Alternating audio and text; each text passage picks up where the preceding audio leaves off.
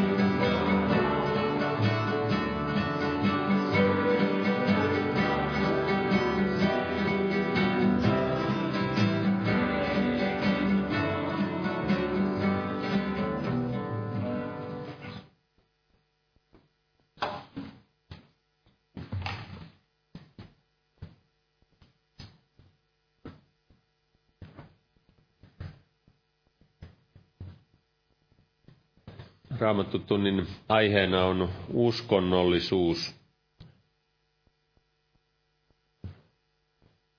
Luetaan täältä toisesta Timoteuksen kirjeestä, siitä kolmannesta luvusta. Siitä ensimmäinen ja viides jae. Siinä sanotaan, mutta tiedä se, että viimeisinä päivinä on tuleva vaikeita aikoja, sillä ihmiset ovat silloin, ja siinä on lueteltu, minkälaisia ihmiset ovat. Mutta sitten sanotaan siinä viidennessä jakeessa, että heissä on jumalisuuden ulkokuori, mutta he kieltävät sen voiman, sen kaltaisia kaarta.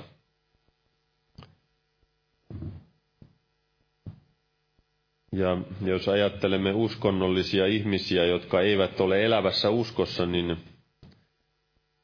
heidän elämässään ei ilmene se Jumalan voima, se pelastava ja vapauttava voima, joka vapauttaa ihmisen synneistä. Se on enemmän sellaista ulkokohtaista, mitä Jeesus puhui siellä Matteuksen evankeliumin 15. luvussa. Siellä oli niitä variseuksia ja kirjan oppineita, joilla oli paljon näitä perinäissääntöjä. Ja siinä kuudennessa jakeessa sanotaan, niin te olette tehneet Jumalan sanan tyhjäksi perinäissääntönne tähden, te ulkokullatut, oikein teistä Esajas ennusti sanoin, tämä kansa kunnioittaa minua huulillaan, mutta heidän sydämensä on minusta kaukana. Mutta turhaan he palvelevat minua opettaen oppeja, jotka ovat ihmiskäskyjä. Ja hän kutsui kansan tykönsä ja sanoi heille, kuulkaa ja ymmärtä, ymmärtäkää, ei saastuta ihmistä se, mikä menee suusta sisään, vaan mikä suusta käy ulos, se saastuttaa ihmisen. Silloin opetuslapset tulivat ja sanoivat hänelle, tiedätkö, että fariseukset loukkaantuivat kuullessaan tuon puheen? Mutta hän vastasi ja sanoi, jokainen istutus, jota minun taivaallinen isäni ei ole istuttanut, on juurineen revittävä pois. Älkää heistä välittäkö, he ovat sokeita, sokeaan taluttajia. Mutta jos sokea sokea taluttaa, niin he molemmat kuoppaan lankeavat. Oli ulkokohtaista Jumalan palvelusta. Tämä kansa kunnioittaa minua huulillaan, mutta heidän sydämensä on minusta kaukana. Ja Jeesus sanoi aika voimakkaasti, että turhaan he palvelevat minua opettajan oppeja, jotka ovat ihmiskäskyjä. Sillä ei ole hyötyä iankaikkisuuttakaan ajatellen. Se menee aivan hukkaan. Sellainen uskonnollinen toiminta, vaikka se näyttäisi osittain oikealta Jumalan palvelukselta – mutta siitä puuttuu se elämä, jonka Jeesus antaa.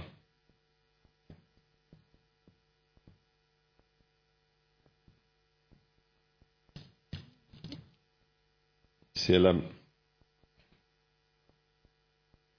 Luukkaan evankeliumissa mainitaan, kun kymmenessä luvussa eräs henkilö tuli Jeesuksen tykö hän kyseli kyllä oikeita asioita siinä 25. jae. Ja katsoi eräs lain oppinut, nousi ja kysyi kiusaten häntä. Opettaja, mitä minun pitää tekemään, että minä iankaikkisen elämän perisin? Kysymys oli ihan hyvä, mutta vaikuttimet eivät olleet aivan kohdallaan. Mutta Jeesus kuitenkin osoitti hänelle Jumalan sanan ja tien sanasta, mitä laissa on kirjoitettuna, kuinka luet. Siinä vielä siinä 11. luvussa jakessa 46 Jeesus puhui, mutta hän sanoi, voi teitäkin, te lain oppineet, kun te sälytätte ihmisten päälle vaikeasti kannettavia taakkoja, ettekä itse sormella nekaan koske niihin taakkoihin. Siellä oli sellaisia asioita, joita he antoivat noudatettavaksi, jotka eivät olleet edes helppoja, mutta itse he eivät kuitenkaan niitä noudattanut. Mutta se, että Jeesus on meidät kutsunut häntä seuraamaan, että me voisimme elämällämme ja että Jeesus voisi meissä vaikuttaa niin, että se elämä ei menisi hukkaan. Jumalan palvelus ei olisi turhaa, vaan se voisi olla sitä, mihin Jumala on meidät kutsunut ja valinnut ja asettanut. Amen. Täällä on monia rukouspyyntöjä. Heikin pelastumisen puolesta. Jeesus vapauta kaikista kahleista. Sitten tässä on näitä aikaisempia pyyntöjä. Taisto Leskisen syöpähoidot jatkuvat kesäkuun loppuun asti parantumista ja pelastusta. Ja pelastumattomien puolesta on monia pyyntöjä ja myös sairauksien. Viedään nämä kaikki rukosaiheet Herralle ja noustaan yhteiseen alkurukoukseen. Kiitos Isä, että saamme jälleen olla koolla sinun sanasi ääressä. Herra, opeta sinä meitä sanasi ja henkesi kautta. Auta sinä, Herra, että sinä saisit meissä sijaa, sinun sanasi saisi sijaa ja se saisi kasvaa ja kantaa hedelmää iän kaikkiseen elämään saakka. Kiitos Herra kaikesta armostasi, jota olet osoittanut ja yhä edelleen osoitat. Kiitos Herra sinun täytetystä työstäsi, että saamme olla osallisia sinun veresi puhdistavasta ja vapauttavasta voimasta. Kiitos Herra myös pyhän enkesi voimasta, jonka olet antanut opettajaksi ja johdattajaksi. Herra, auta sinä Herra, että me yhä enemmän ymmärtäisimme sinun johdatustasi elämässämme. Herra, että me voisimme taistella sinun tahtosi mukaan. Herra, että me taistelisi ilmaan hosuen, vaan sinun ohjeillasi. Silloin me saamme nähdä myös tuloksia. Vaikuta sinä, Herra. Johdata sinä kaikessa meitä yksilöinä ja koko seurakuntana. Kiitos siitä, mitä olet jo tehnyt, mutta sinulla on vielä paljon enemmän annettavaa, Herra. Avaa meidän sydämemme vastaanottamaan yhä enemmän sinun armoasi ja sinun voimaasi. Herra, että sinun nimesi tulisi kirkastetuksi. Herra, että me voisimme viedä evankeliumia rohkeana sinun henkesi voimassa eteenpäin. Kiitos Herra, että siunaat tulevia päiviä, tulevia tilaisuuksia myös. Vaikuta niissäkin Herra ja kiitos, että siunaat kaikki, jotka vievät evankeliumin sanaa eteenpäin kaikkialla maailmassa. Vahvista ja virvoita, vahvista niitä, joita vainotaan uskon tähden. Herra, auta sinä kaikessa ja kiitos Herra, että sinä näet myös siunaat siellä Boliviassa ja Perussa ja siellä tehtävää työtä, johdata sielläkin, Herra, että evankeliumi saa yhä enemmän sijaa. Herra, sinä näet kaikki nämä esirukouspyynnöt. Kohtaa sinä, Herra, armollasi. Pelasta tämä heikkiä, nämä joiden puolesta pyydetään, että sinä pelastaisit. Muista myös, Herra, näitä sairaita. Kosketa parantavalla voimallasi ja myös täällä olevia sairaita, Herra. Kosketa sinä armosi voimalla, parantavalla voimallasi, Herra. Ja kiitos, Herra, että vapautat tämänkin henkilön kaikista kahleista, kun pyydetään rukousta. Herra, kiitos, että sinä olet voimallinen kaikkien ihmisten vapahtaja, varsinkin uskovien vapahtaja. Herra siunaa veli, joka sanasi julistaa, voitele pyhän enkesi voimalla. Kiitos, että siunaat tämän tilaisuuden nimessäsi. Amen. Istukaa, olkaa hyvä.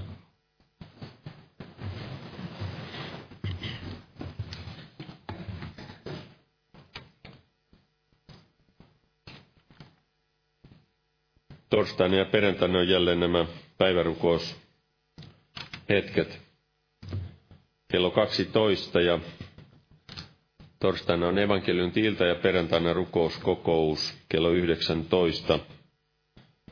Ja lauantaina ja sunnuntaina jälleen kokoukset kello 18 ja sunnuntaina on ehtoolliskokous. Tervetuloa näihin tilaisuuksiin. Lauletaan yhdessä laulu 435 ja laulun aikana kannetaan vapaaehtoinen uhri. Jumala siunatkoon.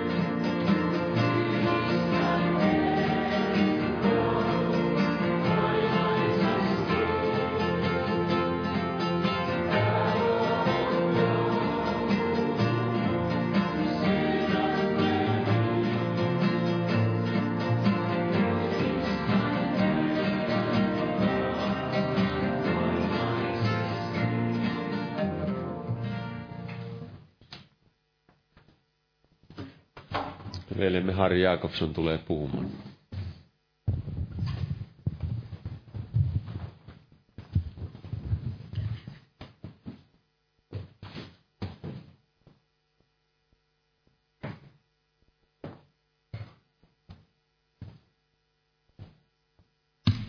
Rauhaa kaikille. Aihe oli siis uskonnollisuus. Ja tästä aiheestahan puhuttiin viime sunnuntainakin, mutta mulle tuli tämä aihe jo viime viikolla. Osmoveli puhui aivan hyvin tästä, tästä aiheesta, mutta ajattelin kuitenkin tästä asiasta puhua.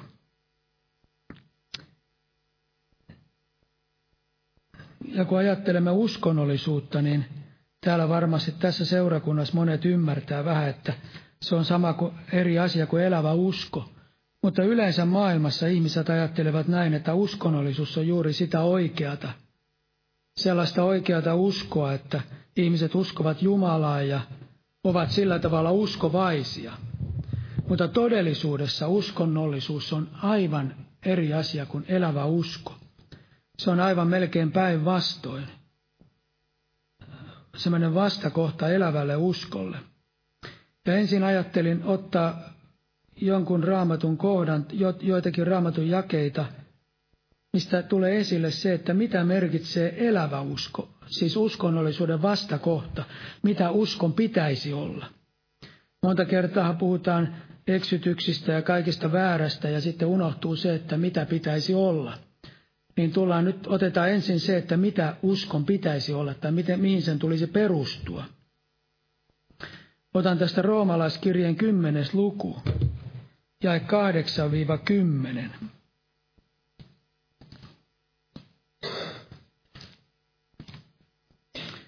Tässä sanotaan, sillä sydämen uskolla tullaan vanhurskaaksi ja suun tunnustuksella pelastutaan. Sanohan raamattu, ei yksikään, joka hänen uskoo joudu häpeään.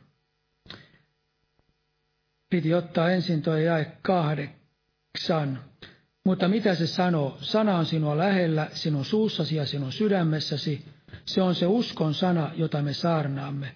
Sillä jos sinä tunnustat suullasi Jeesuksen Herraksi ja uskot sydämessäsi, että Jumala on hänet kuolleesta herättänyt, niin sinä pelastut. Sillä sydämen uskolla tulla vanhurskaaksi ja suun tunnustuksella pelastutaan.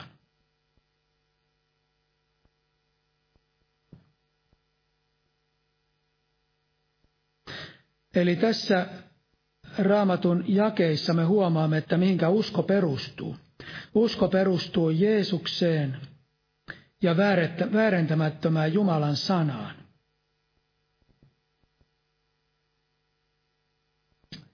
Ja usko perustuu siihen, että me uskomme Jeesukseen niin kuin raamattu opettaa. Ja silloin me tulemme vanhurskaaksi, ja kun me tunnustamme sen uskon, niin näin raamattu sanoo, me pelastumme.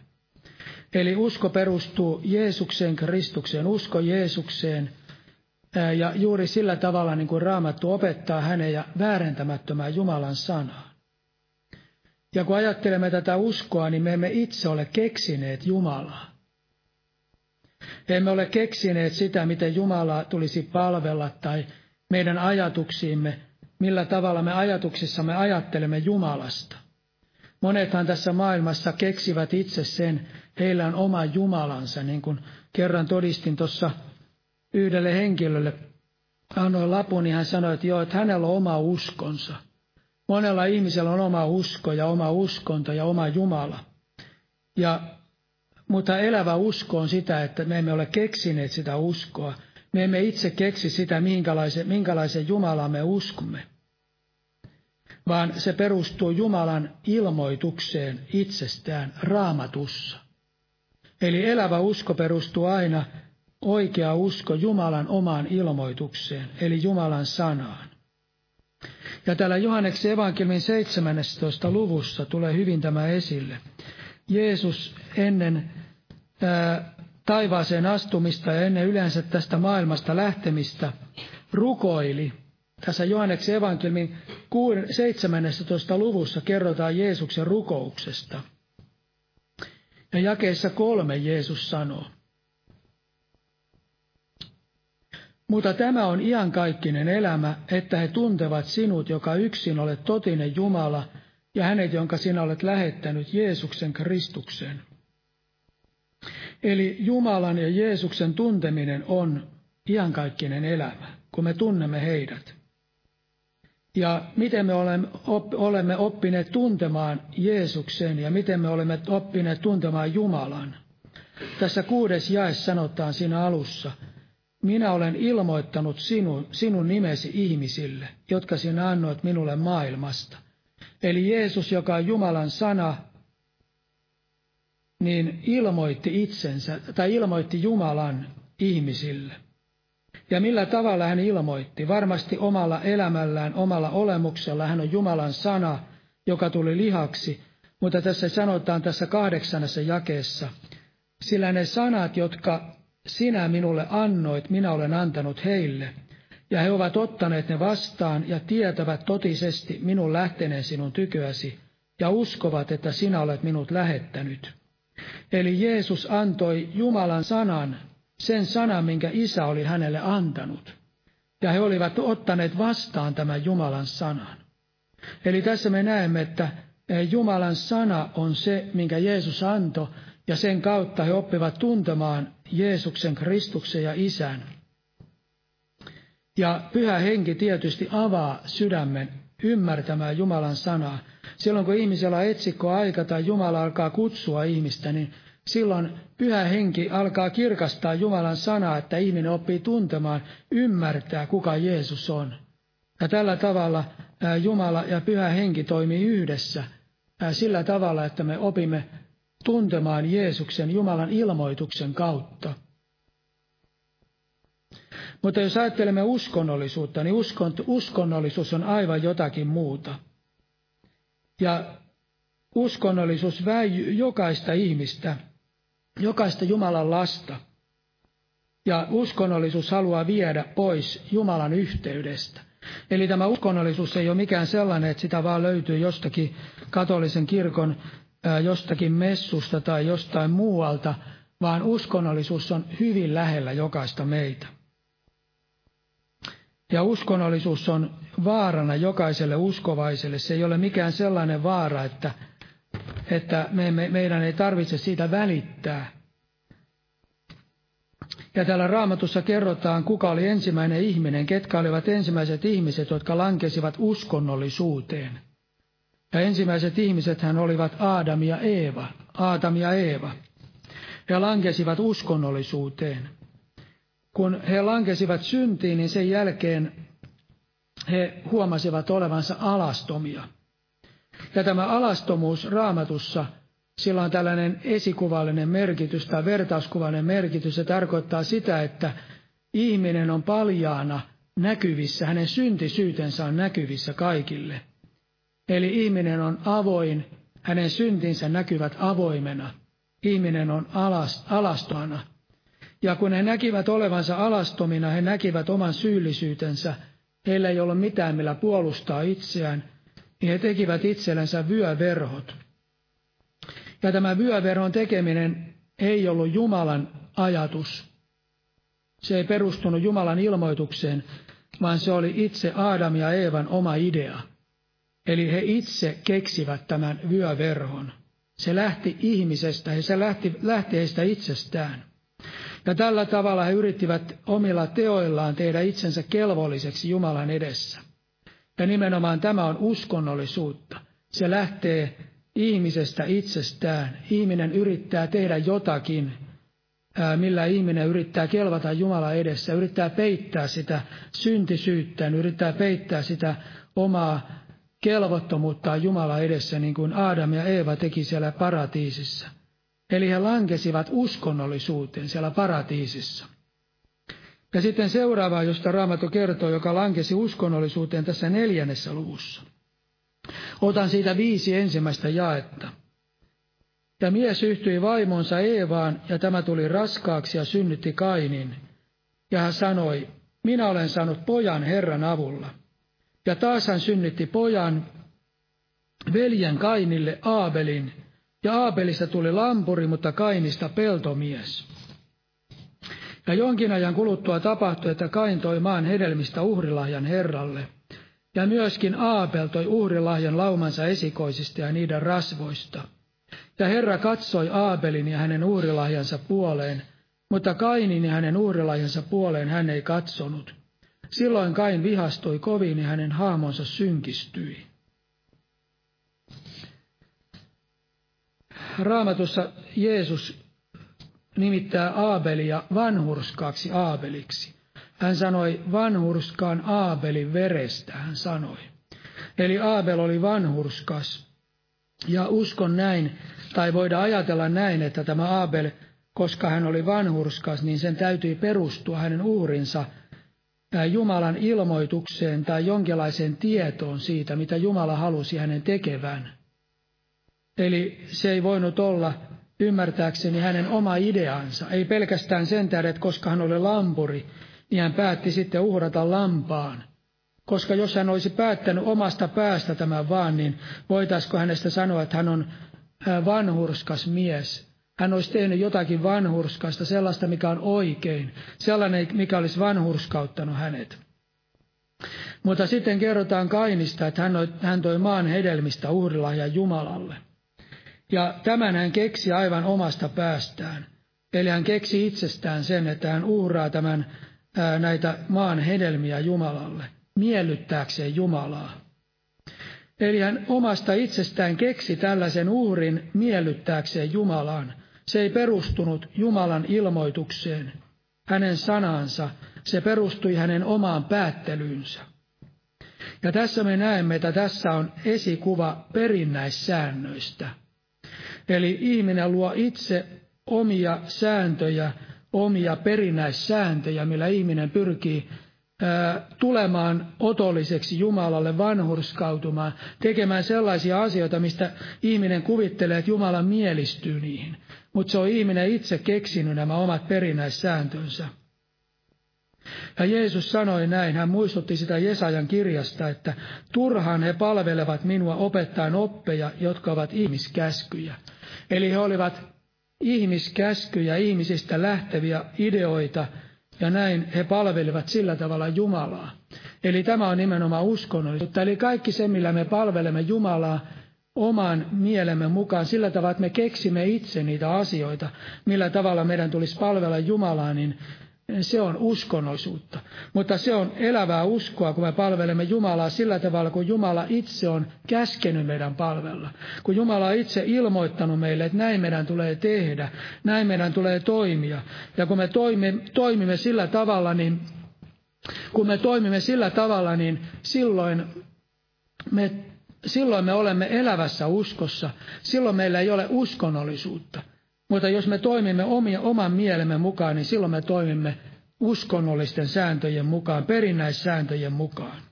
Muistan kerran, kun keskustelin erään henkilön kanssa uskovien kasteista ja kasteista yleensä, niin hän sitten vetosi, että mutta kirkon kirjat sanovat näin.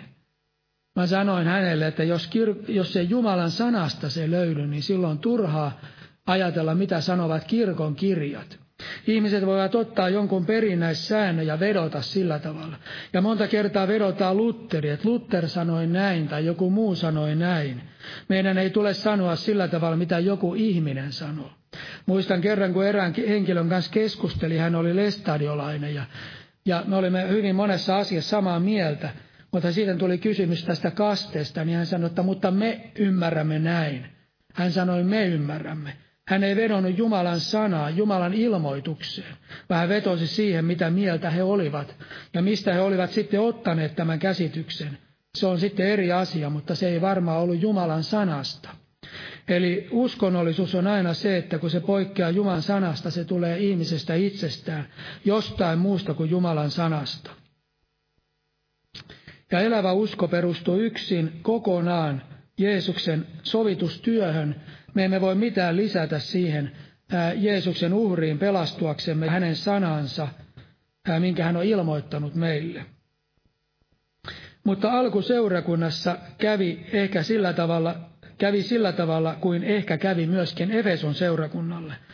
Emme tiedä tarkkaan, mitä siellä tapahtui Efeson seurakunnassa sen jälkeen, kun ää, Jumala ilmoitti, Herra ilmoitti siinä ilmestyskirjassa Efeson seurakunnalle sen sanan, että he olivat hyljänneet ensimmäisen rakkauden, mutta uskoisin näin itse, että siinä tapahtui juuri sillä tavalla, niin kuin alkuseurakunnassa yleensä kävi. Eli kävi sillä tavalla, että aluksi kaikki toimi samalla tavalla niin kuin ennenkin. He tekivät aivan oikein. He palvelivat Jumalaa jopa kaikesta voimastaan tai sillä tavalla, että he olivat hyvin voimallisesti palvelivat Jumalaa ja osoittivat kaikkia vääriä oppeja ja niin edelleen. Eli heillä oli hyvinkin tällainen oikea usko. Mutta sitten kävi sillä tavalla, että tämä ensi rakkaus, ensimmäinen rakkaus alkoi vähitellen hiipua. Ja tämä on varmaan esikuva koko alkuseurakunnasta. Eli näin kävi myöskin al- alkuajan seurakunnalle. Eli kun se ensi rakkaus alkoi vähitellen hiipua, niin silloin alkoi tapahtua sitten sitä muutosta siinä seurakunnan elämässä.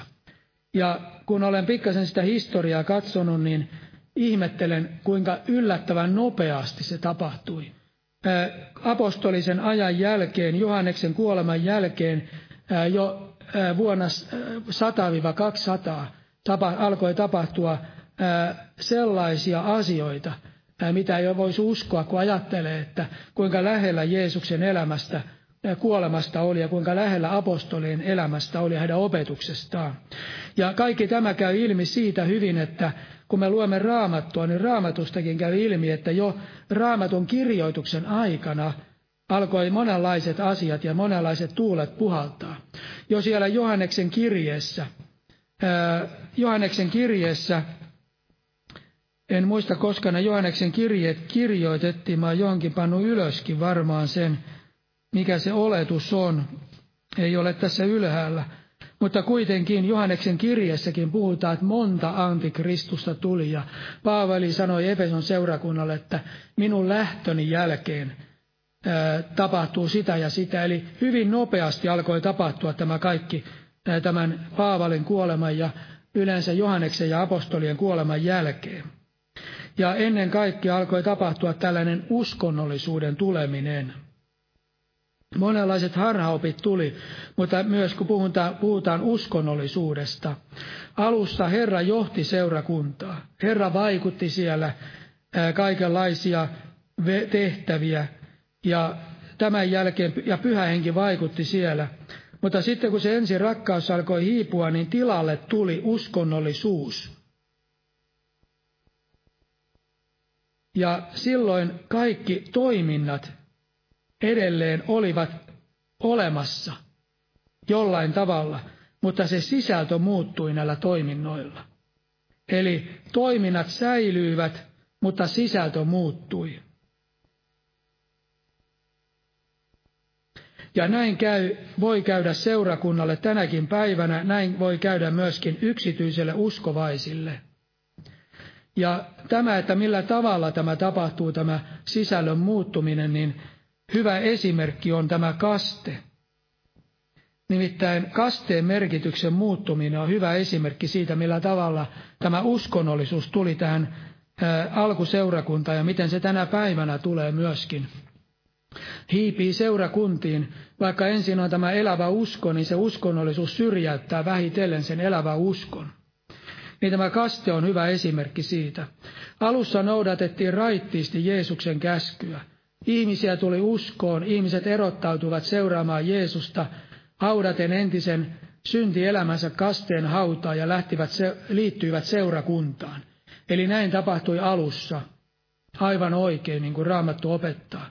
Mutta sitten kun tämä ensi, ensimmäinen rakkaus alkoi vähitellen hiipua, niin silloin edelleen jatkettiin tätä kastetta. Ei se kaste hävinnyt minnekään.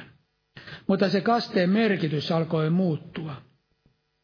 Ja kasteesta tuli vähitellen sellainen väline, jonka kautta luultiin saavansa tämä autuus ja armo. Eli kaste ei ollut enää sitä, mitä Jeesus opetti, vaan kaste muuttui itse tarkoitukseksi tai välineeksi. Ja sitten alettiin ajattelemaan, että itse kaste toimituksella kyky pelastaa ihminen. Ja varmasti tänäkin päivänä ainakin niissä vanhoissa katekismuksissa, mitä mä oon joskus katsonut, niin muistaakseni siellä sanotaan, että väärin opeta, mutta sanottiin, että ihminen uudesti syntyy kasten kautta. Näin on ymmärtääkseni opetettu ainakin ja liitetään Kristuksen seurakuntaa, liitetään seurakuntaa ja sanotaanko jopa, että en tiedä muista varmasti pyhä henki saadaan silloin ja mitä kaikkia sitten tota ihminen saakin esimerkiksi kasteessa. Ja tämä kaste, kasteen merkitys muuttui ja siitä alkoi tulla tällainen itse asiassa taikauskon väline. Eräs henkilö sanoi hyvin, kerran kuunteli hänen puhettaan, radiossa hän sanoi, kaste on lapsikaste, miksi on taikauskoa, hän sanoi. Ja myöskin alussa tuli tämä taikausko, taikausko välineeksi tämä kaste. Ja en löytänyt mistään kirjasta, mutta olen muistaakseni jostain kirjasta lukenut, että miten tämä kaste alkoi muuttua niin, että alettiin kastaa jopa esineitä, tavaroita. Jopa kirkon kelloja alettiin kastaa. Eli kasteessa tuli sellainen väline, millä tavalla alettiin niin kuin pyhittää näitä asioita. Ja ihminenkin jollain tavalla niin kuin tuli pyhitetyksi tämän kasteen kautta. Eli kasteessa tuli tällainen taikauskon väline. Ja, ja samalla tuli myöskin tämä lapsikaste. Eli lapsia alettiin, lapsia alettiin myöskin kastaa, se on luonnollinen seuraus. Kun kasteesta tuli väline, ei tarvittu enää sitä uskoa sillä tavalla niin kuin raamattu opettaa, ei tarvinnut enää sitä parannusta ja kääntymistä, niin silloin se riitti, kun ihminen kastettiin sitten kun kastettiin, niin silloin ihminen tuli autuaksi sen kasteen kautta, sai tämän pelastuksen ja sai tämän taivasosuuden tai ainakin tämän vanhurskauden ja jollain tavalla pyhitettiin, pyhitettiin Jumalalle. Joka tapauksessa oli sellainen väline, minkä kautta ää, haluttiin niin kuin saada jonkinlainen, ää, jonkinlainen otollisuus Jumala edessä. Ja tällä tavalla kasteesta, kasteesta tuli tällainen väline ja kaikki muukin tämä voi muuttua tällaiseksi välineeksi. Alkuseurakunnassa alkoi kaikki nämä muutkin asiat muuttua sillä tavalla, että ne menetti sen alkuperäisen merkityksensä ja niistä tuli vähitellen sellaisia tavallaan välineitä, minkä kautta ruvetaan toimimaan.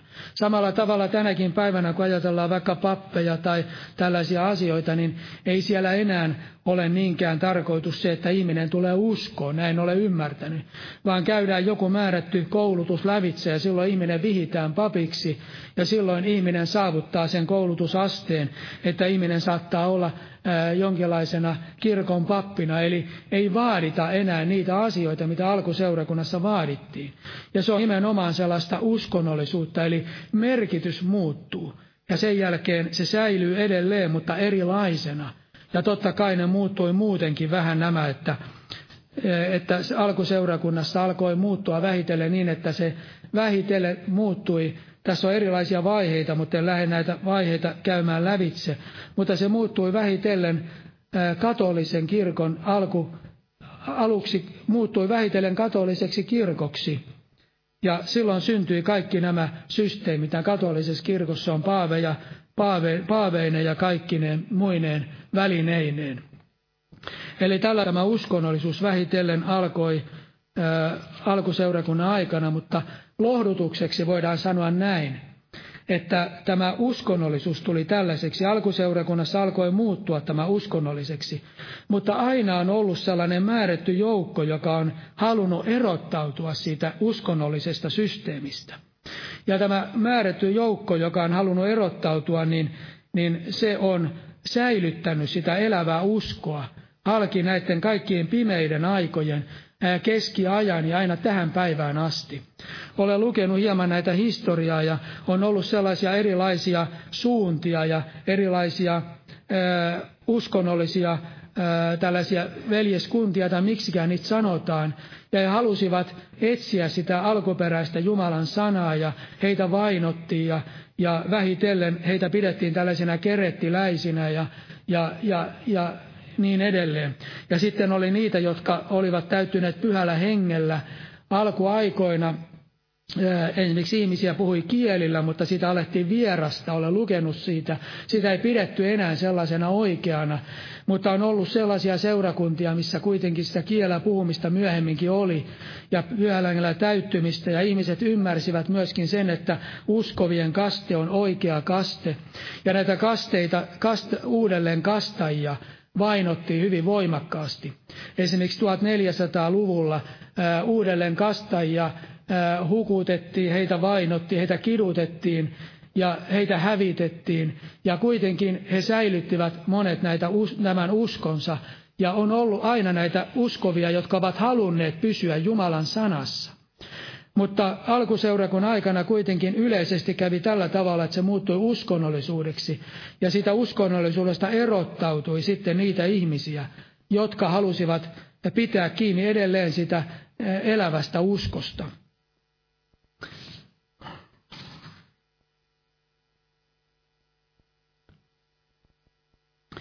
Ja kun ajattelemme tätä uskonnollisuutta, millä tavalla se uskonnollisuus alkoi vaikuttaa, niin siinä alkoi siis tulla tämän elävän uskon tilalle. Ja tämä vaara on tänä päivänä, esimerkiksi herätysliikkeellä pyrkii tulemaan tämä sama periaate, että se muuttuu uskonnollisuudeksi. Eli ihmisjärki, organisaatio tulee tämän pyhän ohjauksen tilalle.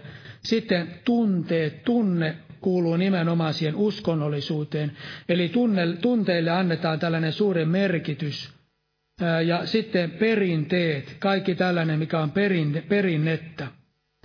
Ja tämä johti sitten lopulta siihen alkuaikoina siihen katoliseen, katolisen kirkon syntymiseen. Ja näin voi käydä tänäkin päivänä meidänkin elämässämme. Meilläkin saattaa olla tällaisia oikeita jumalallisia tai uskovaiselle kuuluvia ää, asioita, mitä meidän elämässämme on. Esimerkiksi, esimerkiksi se, että me käymme kokouksissa, me rukoilemme, me luemme raamattua, todistamme Jeesuksesta, ne on ihan hyviä asioita. Niitä ei voi kieltää. Mutta nämäkin voi muuttua uskonnollisiksi toimituksiksi, joiden kautta me luulemme saavuttavamme jonkinlaisen pelastuksen ja luulemme palvelemamme Jumalaa. Kun me luemme raamattua, siitä voi tulla uskonnollinen toimitus. Me ajattelemme, että meidän täytyy lukea raamattua vaikka jo lukupäivässä. Sillä ei ole enää sitä merkitystä, että me etsimme Jumalaa. Me haluamme päästä Jumalaa lähemmäksi haluamme saada ravintoa Jumalalta, vaan me ajattelemme sitä, että minun täytyy tehdä tämä. Se on sellainen toimitus. Se kuuluu minulle. Siitä tulee sellainen uskonnollinen toimitus, mitä me harjoitamme. Mutta sen sisältö muuttuu. Sen sisältö ei ole enää se sama, mikä aikaisemmin. Muistan silloin, kun tulin uskoon, niin halusin heti lukea raamatun lävitse oikein janosin Jumalan sanaa. Ja tänäkin päivänä luen Jumalan sanaa, mutta alussa varsinkin oikein koki sen, että halusi saada enemmän tietoa Jumalasta. Haluaa päästä lähemmäksi Jumalaa, haluaa saada sitä sanaa enemmän niin, että se sana oikein rakasti sitä Jumalan sanaa. Mutta sitä sanasta voi tulla sellainen uskonnollinen toimitus, että se ei enää kiinnosta se sana samalla tavalla, vaan sitä luetaan vain sen tähden, että koska se kuuluu meille jonkinlaiseksi toiminnaksi, että me teemme sitä. Ja Herra varjelkoon meitä, että meidän elämämme ei muutu täydellisesti sellaisen, sellaiseksi uskonnolliseksi toiminnaksi. Sillä kyllähän monet ihmiset, jotka ovat täysin pelastumattomia, hekin lukevat, saattavat lukea raamattua. Hekin rukoilevat, hekin käyvät hengellisessä tilaisuudessa. Jopa Jehovan todistajat käyvät hengellisessä tilaisuudessa. Eikä siellä varmaan ole sana hengen pihinääkään, mutta kuitenkin ne harjoittavat edelleen sitä määrätynlaista toimintaa. Ja monessa muussa paikassa varmasti harjoitetaan monenlaista toimintaa, jopa saarnata ja niin edelleen, eikä siinä ole enää kysymys ollenkaan mistään uskosta, vaan se on kysymys vain tällaista jonkinlaista toiminnasta. Eli moni toiminta, hyväkin toiminta voi muuttua tällaiseksi uskonnolliseksi toiminnaksi.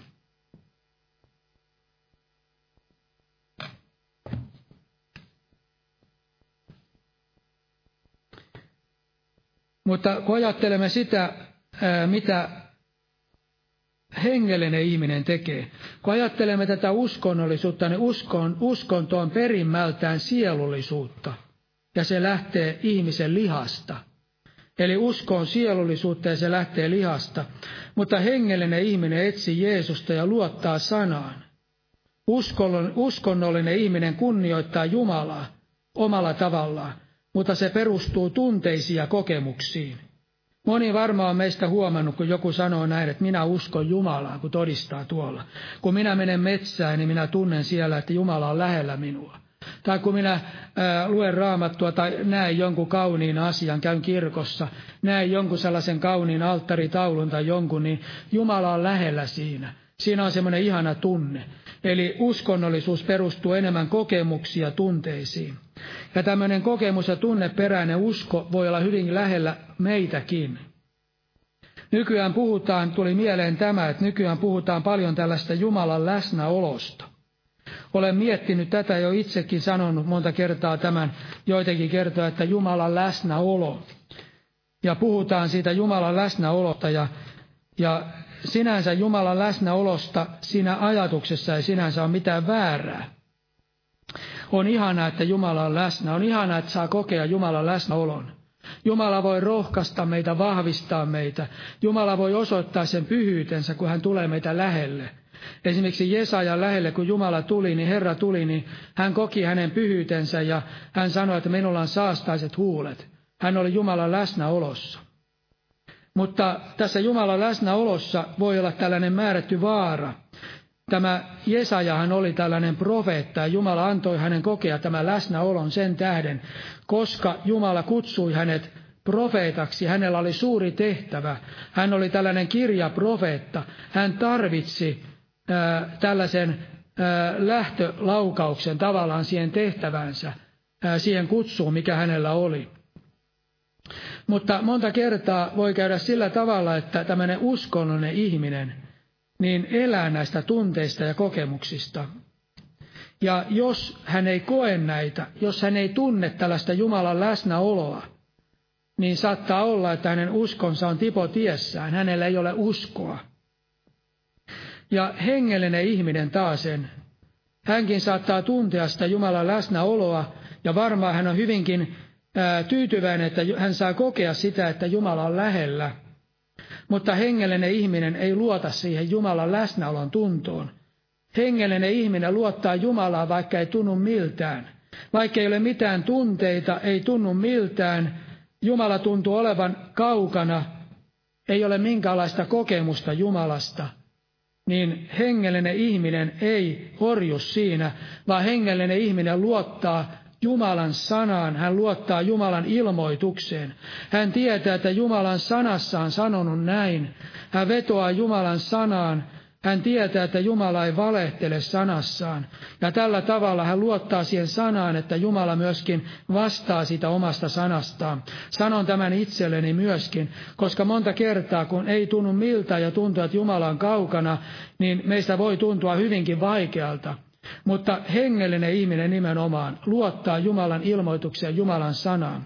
Mutta silloin kun ihminen on sielullinen ja ihminen on tällainen uskonnollinen, niin silloin ihminen ei jaksa luottama, luottaa Jumalaa, jos hän ei koe mitään eikä tunne mitään. Hän odottaa jonkinlaista tunnetta, hän odottaa tällaista fiilistä. Voidaan sanoa näin, että uskonnon ihminen harrastaa sellaista fiilistelyä. Sanotaan näin, että saa kokea kaikenlaisia tuntemuksia, saa kokea kaikenlaisia vaikutuksia, saa kokea kaikenlaista Jumalan läsnäoloa ja saa kokea kaikenlaisia tällaisia kokemuksia, niin silloin uskonnon ihminen on omassa elementissään ja silloin Jumala on läsnä ja silloin on uskoa ja on kaikenlaista voimaa tehdä kaikenlaisia Herran tahdon mukaisia asioita. Mutta silloin kun nämä tunteet häviävät, niin silloin kysytään hengellisyyttä. Silloin kysytään sitä, että onko meillä luottamusta Jumalaan ja hänen sanansa. Hengellinen ihminen luottaa Jumalan sanaa, ei viilistelyyn. Tämmöinen viilistelyä voi johtaa meidät täysin harha teille. Se voi johtaa meidät siihen uskonnollisuuden suosimiseen omassa elämässämme. Me etsimme niitä tunteita, me etsimme kokemusta ja alamme elää niissä ja riippua niissä kiinni. Ja kuitenkin meidän täytyisi päästä niistä eroon sillä tavalla, että me luottaisimme Jumalan sanaan. ja hänen lupauksiinsa. Eli tämä on hyvin lähellä näitä tänä, tämän päivän tällaisia hengellisiä kokouksia, missä ihmiset etsivät nimenomaan tällaista kokemusta ja, ja tunteiden nostamista, ja se on nimenomaan uskonnollisuutta. Ja tunteetkin ovat oikein, tunteen, tunteetkin ovat hyviä, mutta tunteiden tulee olla alistettu hengelle, eli niiden tulee olla hengen, hengelle alamaisia. Ja oliko Jeesuksella tunteita? Raamattu sanoo näin, että silloin hän riemuitsi, riemuitsi pyhässä hengessä. Jeesus riemuitsi pyhässä hengessä, kun hän sanoi, että olet salannut mä viisalta ymmärtäväiseltä ilmoittanut lapsen mielisille. Eli Jeesus todella iloitsi ja riemuitsi, hänellä oli tunteita, mutta sanotaan, että pyhässä hengessä hän riemuitsi. Eli Jumalan henki vaikutti sen, että hän riemuitsi pyhässä hengessä. Ja kun Jumalan pyhänki oikealla tavalla vaikuttaa meidän elämässämme, niin kyllä varmasti Jumalan pyhänki antaa myöskin näitä tunteita. Me voimme iloita siinä pyhässä hengessä. Mutta jos se ilo lähtee meidän sielustamme, se ei ole pyhän hengen vaikuttamaa ja lähtökohtaista pyhästä hengestä, niin silloin se onkin meidän sielustamme. Me emme aina erota sitä, mikä on Jumalan hengestä ja mikä on ää, sielusta. Sitä on ehkä vaikea joskus erottaa. Mutta se on tärkeää, että se olisi Jumalan pyhän hengen vaikuttama, että me emme niitä tunteita sillä tavalla etsisi ja halusi kokea, vaan että Jumalan henki vaikuttaisi niitä. Mutta vielä tällainen raamatun jae, nimittäin uskonnollinen ihminen etsii aina sellaista suurta, hän etsii tunteita ja suurta ja kaikkea sellaista hienoa. Esimerkiksi jos on joku hieno temppeli tai joku hieno hieno taideteos tai joku tällainen niin uskollinen, uskonnollinen ihminen kokee Jumalan läheisyyden siinä ja, ja kokee, että tässä on jotakin sellaista, mistä Jumala, mikä on sellaista lähellä Jumalaa nimenomaan nämä asiat. Mutta hengellinen ihminen ei ole koskaan kiinni tällaisissa asioissa. Täällä Markuksen evankeliumissa sanotaan, otetaan sitä 13. luku, kaksi ensimmäistä jaetta – Otan vielä tämän raamatun kohdan. Me näemme tässä, että tavallaan opetuslapsissa vaikutti tällainen uskonnollinen mieli jollain tavalla, mutta Jeesus aivan niin kuin karisti tällaisen uskonnollisen mielen pois. Tässä sanotaan, ja kun hän meni ulos pyhäkköön, sanoi, sanoi, sanoi eräs hänen opetuslapsistaan hänelle, opettaja, katso millaiset kivet ja millaiset rakennukset. Eli siinä oli Jumalan temppeli, ja se Jumalan temppeli varmaan mahtava Jumalan temppeli. Ja Jumalan temppelissä oli valtavat kivet, ja valtavat, siinä oli valtavat rakennukset, se oli varmaan komea. Ja varmaan se sai aikaan sellaisia ihania tunteita siitä, kuinka Jumala on suuri ja hänen temppelinsä on valtava ja hieno. Mutta Jeesus ei tehnyt tällä tavalla. Jeesus ei sano, että oi kuinka kaunista ja oi kuinka valtava ja ihanaa. Että Jeesus ei tällä tavalla tehnyt. Se oli varmaan valtava ja ihanaa. Jeesus varmaan ihaili monta kertaa sellaisia kauniita asioita. Jeesuksellakin oli tunteita, mutta Jeesus ei mennyt tällaiseen tällaiseen tavallaan tunnepitoiseen uskoon mukaan millään tavalla. Vaan tässä sanotaan, Jeesus vastasi heille, sinä näet nämä suuret rakennukset, niistä ei ole jäävä kiveä kiven päähän, päälle maahan jaottamatta. Eli tässä me näemme, että Jeesus aivan niin kuin alkoi, pani heidän jalkansa maan tasalle, että vaikka tämä on kaunista ja vaikka tämä on ihanaa, vaikka tämä on Jumalan temppeli, niin kuitenkin tulee nähdä, mikä on totuus. Totuus on se, että nämä, jotka siellä temppelissä palvelevat, niin he ovat luopuneet Jumalan sanasta ja he ovat luopuneet Jumalasta ja Jumala tulee tuhoamaan tämän temppelin heidän syntiensä tähden, koska he menevät etsikkoaikansa ohi. Eli hän asetti heidät, heidät totuuden eteen, hän osoitti sen, mikä on Jumalan sanan totuus. Ja tällä tavalla hän ei mennyt mukaan tällaiseen fiilistelyyn, jos näin voidaan sanoa. Ja tässäkin raamatun kohdassa me näemme hyvin tämän uskonnollisuuden ja elämän uskon eron. Ja meillä kaikilla on vaara mennä tällaiseen uskonnollisuuteen. Ja kun olen lukenut tämän alkuseurakunnan luopumuksesta, kuinka nopeasti se alkoi, niin ajattelin sitä, että ei ole mikään ihme, että meidän elämässämme tai meidän nykyajan seurakuntien elämässä tapahtuu hyvin nopeasti se jonkinlainen luopumus ja jonkinlainen väärä, ää, väärään suuntaan meneminen, jonkinlainen uskonnollisuuteen meneminen. Ja se tapahtuu hyvin nopeasti, se tapahtui alkuseurakunnassa. Se voi tapahtua yhden ihmisen elämä aikana, meidän omassa elämässämme. Se voi tapahtua seurakunnan hyvin lyhyen elämän aikana. Sen tähden näiden asioiden kanssa kannattaa todella olla tarkka. Sen tähden Jeesus tiesi kaiken, mitä tulee tapahtumaan. Sen tähden Jeesus varoitti etukäteen näistä asioista.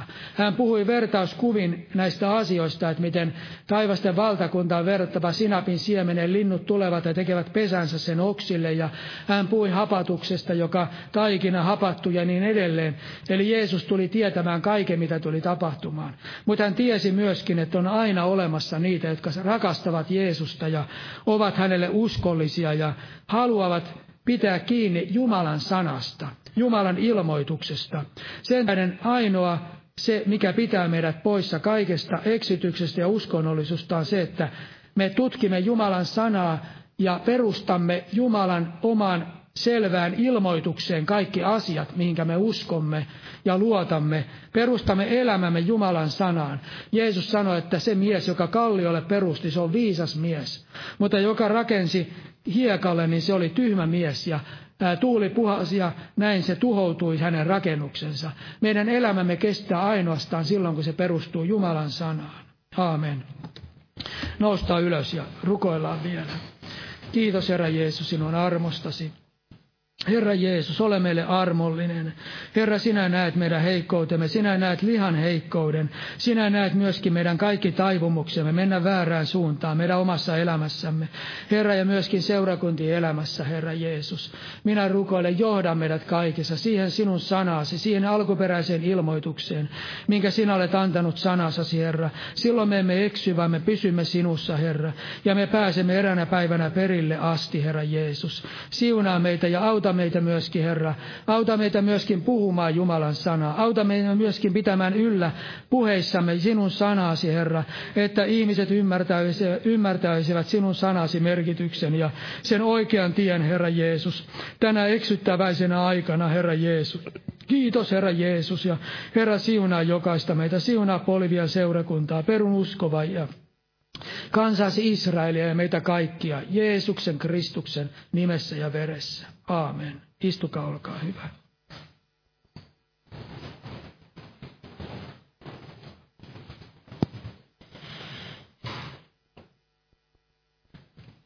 Lauletaan vielä yhdessä laulu 393.